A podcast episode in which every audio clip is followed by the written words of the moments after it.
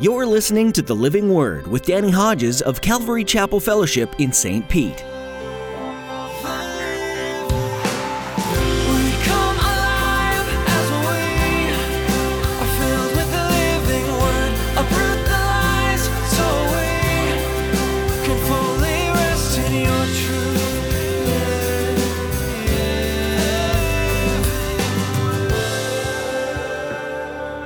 Bottom line there's no law against doing good on any day. And the spirit of the Sabbath, the Sabbath was made for man, not man for the Sabbath. That's what Jesus is trying to point out to these guys again and again and again and again. But they're not getting it. So the surface issue is the perceived violation of the Sabbath. And the truth is, Jesus nor his disciples had violated the spirit of the Sabbath. They had violated the letter of the Sabbath at times, but not the spirit of the Sabbath. In the New Testament, there are several accounts of Jesus doing miracles on the Sabbath day. The Sabbath day was the seventh day of the week, or as we know it, Saturday. On this day, it was common to not do any sort of work. Jesus was ridiculed for working wonders on the Sabbath. Jesus reminded those that challenged him that this wasn't what the Sabbath day was meant for. And in today's message, Pastor Danny will encourage you to choose a Sabbath day to rest from work and spend time with the Lord. Now, here's Pastor Danny in the book of Mark, chapter 3, as he begins his message A Confrontation with Truth.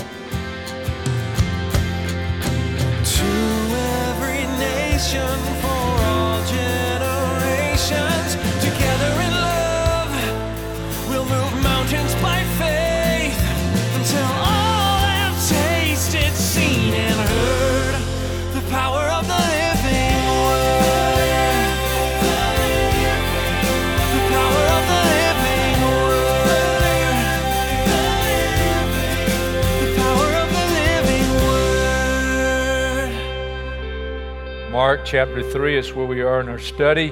The challenge of a new covenant in relation to an old covenant is not hanging on to anything related to the old covenant. That's the challenge. And just as they struggled in the New Testament, and I'm talking about even church leaders, uh, in regard to not hanging on to things connected with the old covenant, so we have Christians today that are hanging on to things related to the old covenant. For example, we have people that believe and, and have a heart for reaching the Jewish community uh, who don't believe in the Messiah, and they will celebrate the feasts with them and things like that, and Hanukkah and all that kind of stuff. And if you're doing that to reach them for Christ, there's nothing wrong with that. If you're in any way uh, believing or teaching that those things have any merit before the Lord, then you're believing a false truth. It's not true. Even messianic congregations, Jewish congregations, um, they, they hold on to uh, things related to the Old Covenant sometimes. And, and listen, I'm not trying to split hairs here, but the Old Covenant and the New Covenant, Jesus already made it clear you don't mix the two. All right? The Old Covenant's the Old Covenant, New Covenant's New Covenant. All right? You don't mix them. Uh, early church had a problem with giving up circumcision. They said, Yeah, believe in Jesus, but you still got to be circumcised. They had a hard time giving up the kosher diet. All right? They had a hard time giving up uh, even believing that doing the feast and the kosher diet and stuff actually brings more merit for us before the Lord. No, it doesn't. No, it doesn't. That's what you have to come to the, the truth of the scriptures, not because I say it, you have to see it. And I had several scriptures went over last night, and then I cut into the scriptures today too much and, and was rushed, and I don't want to do that now.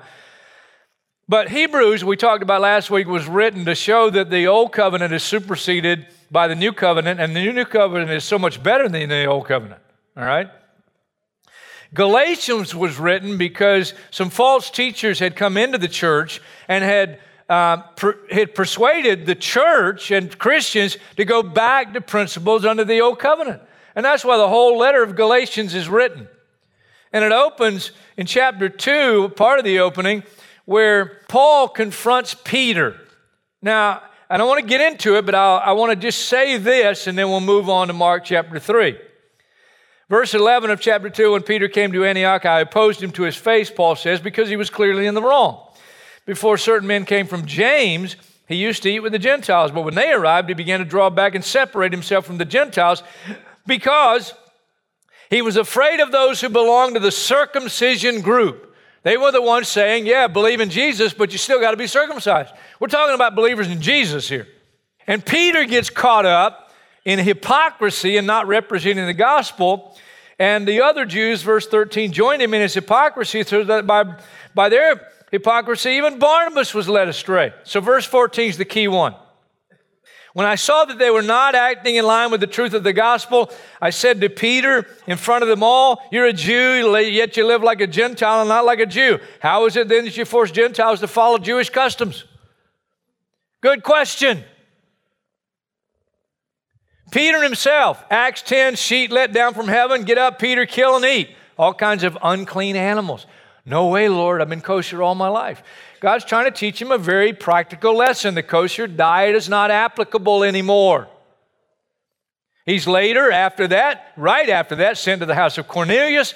Cornelius, a Roman, uncircumcised Roman centurion, house full of uncircumcised Romans. Peter shares the gospel. Circumcised believers come with Peter. They are shocked that the Holy Spirit falls on these uncircumcised guys like the, he did on the Jewish guys on the day of Pentecost. And so it was hard for them to let go of some of that stuff. And they had to come to realize we're saved and justified by grace through faith in Jesus Christ alone, and nothing else bears merit. Nothing. That's why Colossians says, Paul said, don't let anybody judge you by a religious festival, a new moon celebration, or a Sabbath day. Why? These are a shadow. We talked about it last weekend of things to come. So I just want to make sure you got that. And there's some that are sincere and evidently part of our fellowship, but they're trying to reach a Jewish community. But if I understood correctly, there are some that are still saying we got to hang on to some of those things. And if you don't celebrate the feast, or practice some of those Jewish customs because we're grafted into Israel, you're missing it. No, I'm not. Read your Bible. If you want to celebrate them, fine. If you want to study them, great, because they, they speak of the reality that we have in Christ. But no celebration in terms of anything connected with the old covenant bears merit before God. Doesn't bring you any closer to the Lord. Now I said it. Mark chapter 3, verse 1. Another time, he went into the synagogue, Jesus, and a man with a shriveled hand was there. Some of them were looking for a reason to accuse Jesus, so they watched him closely to see if he would heal on the Sabbath. They're watching him.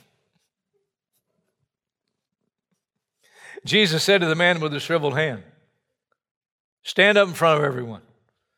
And then Jesus asked them, Which is lawful on the Sabbath, to do good or to do evil, to save life or to kill? But they remained silent. He looked around at them in anger. And deeply distressed at their stubborn hearts, he said to the man, Stretch out your hand, something he could not have done before. And he stretched it out, and his hand was completely restored. Don't miss verse 6. Then the Pharisees went out and began to plot with the Herodians how they might kill Jesus for healing the guy? More to it than that. We'll get into it. There are three points. It's going to sound like a Baptist outline. I got Baptist blood into me. Sometimes I can't help it. The first is the context. What is the context of what I just read? The context is we have seen previous ample, clear, verifiable testimony to the truth that Jesus both represents and communicates as opposed to the falsehood represented and taught by the Pharisees and teachers of the law. That's the context. We've seen that. It's been repeated. Uh, Jesus is not a bully looking for a brawl. He is simply the human embodiment of all truth. And whenever truth is uh, confronted with falsehood, unless one or the other backs down, there's going to be a fight. There's going to be a confrontation. And that's what's happening here. The surface issue is the perceived violation of the Sabbath. These Jewish leaders have a legalistic view of what it meant to violate the Sabbath. The Pharisees' brand of religion was one of religious rules, regulations, and religious traditions. And they had added so much religious tradition to the law that they lost sight of the heart of the law altogether. Matthew once again adds something that Mark doesn't mention, and I think it's worthwhile to at least look at Matthew chapter 12, two verses here. Verse 11 of Matthew 12, same situation, the healing of the guy in the synagogue that had the shriveled hand. And he says to them, If any of you has a sheep and it falls into a pit on the Sabbath, will you not take hold of it and lift it out? Well, they, they, they did that, but they're not answering him. How much more valuable is a man than a sheep? Therefore, it's lawful to do good on the Sabbath. And this happened repeatedly. Uh, Luke chapter 14, verse 1. One Sabbath, Jesus went to eat in the house of a prominent Pharisee. He's being carefully watched. They're watching him, especially because it's Sabbath. He's gonna, they're going to see, is he going to heal somebody else? Well, there in front of him was a man suffering from dropsy. Jesus asked the Pharisees and experts in the law, Is it lawful to heal on the Sabbath or not? But they remained silent. This is happening time and time again. He's trying to straighten out their crooked thinking. They had nothing to say again. If any of you, he adds here, verse 5, if any of you has a son, now he adds a son. Any of you got a child? Or an ox that falls into a well on the Sabbath, will you not immediately pull him out? Well, they would, and they did. Happens again. John chapter 5, and he really gets them mad in John chapter 5. I mean, he really gets them mad. John chapter 5, um, verse 1, sometime later, Jesus went up to Jerusalem for the feast of the Jews. Now, there's in Jerusalem near the sheep gate a pool, which in Aramaic is called Bethesda the pool of Bethesda. There's a guy been an invalid there for 38 years. He heals him on the Sabbath. And they find the guy that's carrying his mat now. He's been healed. And they say to him, middle of verse uh, 9, so the Jews, or verse 10, so the Jews said to the man who had been healed, It's the Sabbath. The law forbids you to carry your mat. I mean, you, you can't see the forest for the trees. Come on. and then he really blows their mind. Verse 16. So, because Jews, Jesus was doing these things on the Sabbath, the Jews persecuted him. And then he said to them, My Father's always at work to this very day, and I too am working. what kind of work? Doing good. Here's the bottom line there's no law against doing good on any day. And the spirit of the Sabbath, the Sabbath was made for man, not man for the Sabbath. That's what Jesus is trying to point out to these guys again and again and again and again but they're not getting it. So the surface issue is the perceived violation of the Sabbath, and the truth is, Jesus nor his disciples had violated the spirit of the Sabbath. They had violated the letter of the Sabbath at times, but not the spirit of the Sabbath. That's why Jesus said even David is innocent when he ate the consecrated bread lawful only for the priest. That was Mark chapter 2. Remember that?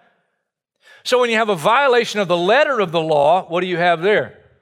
and God pouring out grace, you have what we've seen a revelation in the old covenant and glimpses of a new covenant that's based not on law but on grace. So that's the context.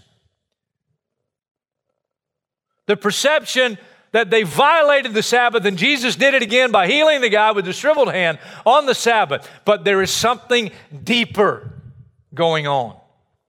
And as a Christian, I hope you'll appreciate it. And if you listen, you will. And that is their underlying attitude toward Jesus. They already have disdain for him, and now that disdain has grown to hatred. And the Pharisees now get together after he heals this guy uh, of this withered hand. He heals the guy in the synagogue on the Sabbath, heals him at a church service, basically, on the Sabbath. And they go out and they plot with the Herodians how to kill him. They hate him. they want him to die.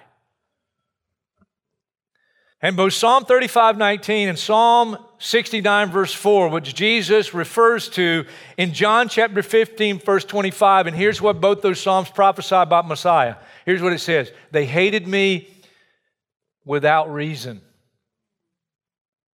Without reason.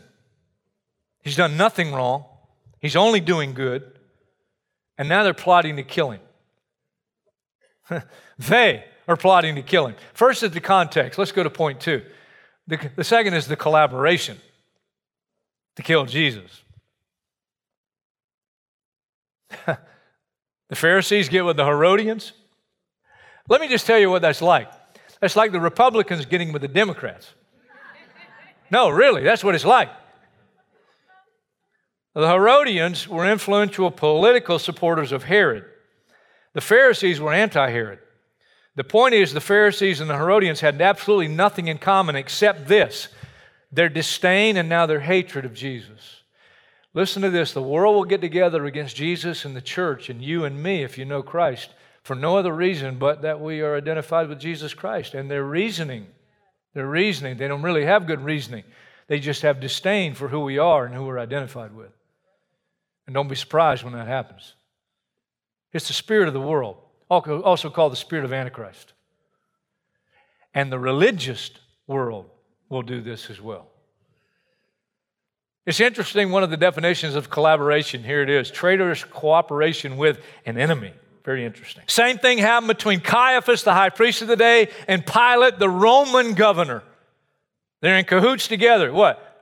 To put Jesus to death. Pilate, of course, tried to get out of it, but then he succumbed to the pressure of the crowd. It was the same with Herod and Pilate, two Roman rulers. How do I know that? Look at this verse. That day, what day? When they were shoving Jesus, shifting him back and forth from Herod to Pilate, he's on trial. And that day, Herod and Pilate became friends. Before this, they had been enemies. What brought them together? Jesus and the opposition of the crowd against Jesus. Very interesting, huh? They hated me without reason. And they'll hate you without reason, simply because you're a Christian. They don't need anything else. You hear that? And now let's get to point number three the context, the collaboration, and now the confrontation. By the way, going backwards just for a moment, Revelation 11 prophesies in what's known as the Great Tribulation, what I think is, which is, I think, not far down the road. Two of God's choice servants in that seven year period will be killed in Jerusalem. You know the response of the world? It says they will gaze on their dead bodies for three days. All the major networks will be covering it. Everybody will have their TVs on and glued to the set, and the world will rejoice when these two choice servants of God are dead because they represent truth, righteousness, and the message of the gospel. And when they're dead, the world rejoices, and guess what they do? You read it in Revelation 11. The world sends gifts to one another. I call it the first anti Christmas because it's when the Antichrist is ruling. They send gifts to one another. They're so happy. These guys are dead. Back to point three the confrontation. Jesus initiates the climax of the confrontation when he heals the guy. Proving a point, again, the falsehood of what the Pharisees and teachers of the law preach and represent, and the truth of what he is presenting himself.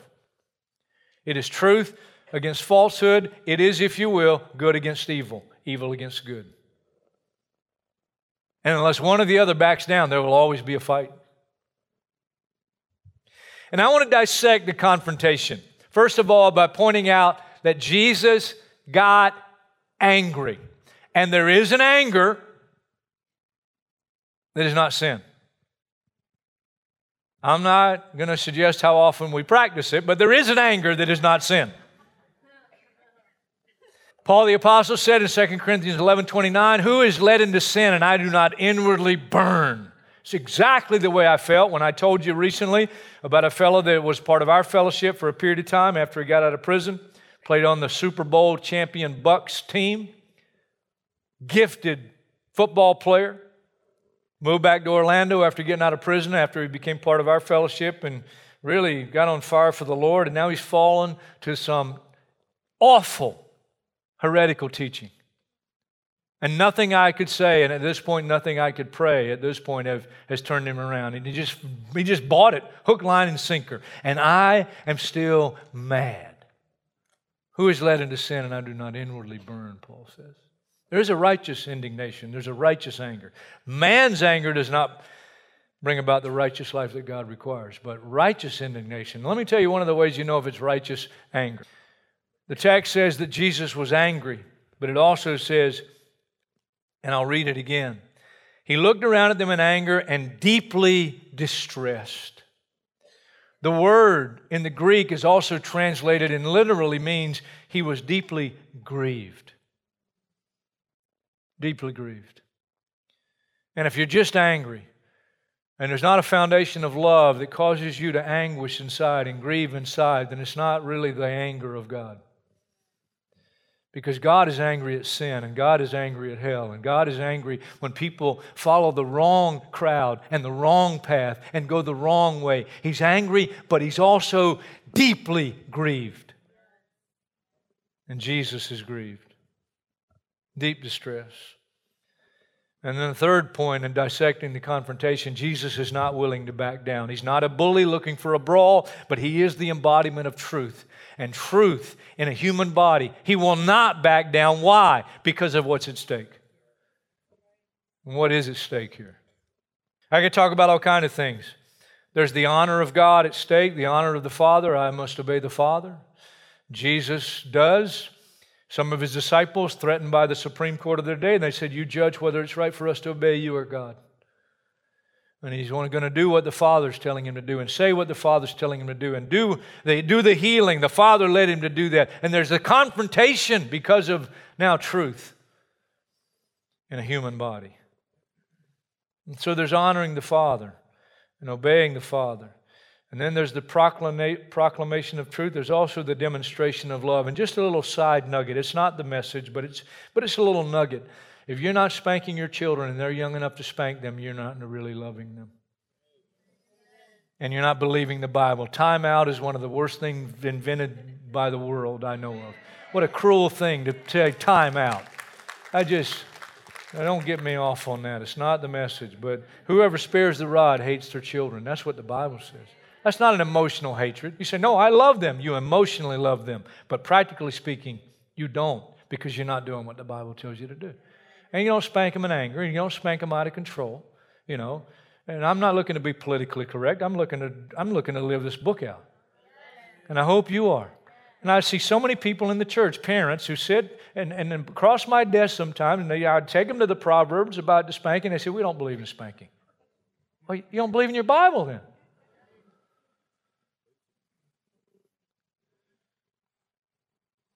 And that's all I have to say about that today. What is at stake here? I'll tell you what's at stake here. And let me tell you about telling you what is at stake here, what's not at stake here, and why Jesus will not back down. What is not at stake here is whether a Christian can dance or not. Are you for or against? Stand up, show us. Can you or can't you? Because our policy is some in Calvary Chapel can and some can't.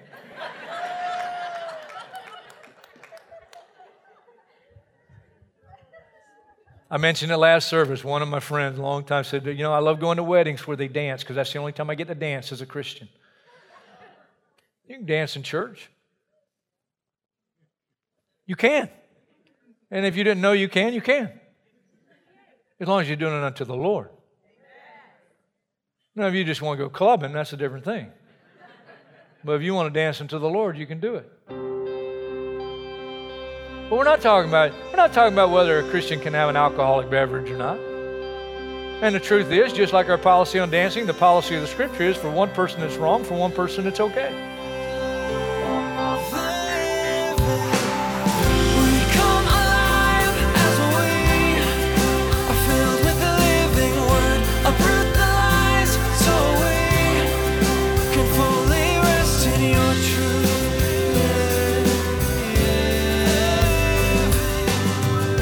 Thanks for joining us today on the Living Word. In this study of the book of Mark, Pastor Danny has been unpacking how time and time again Jesus showed himself as a servant throughout his life here on earth. He was a prime example of what we should strive for as we live our days to the best of our ability.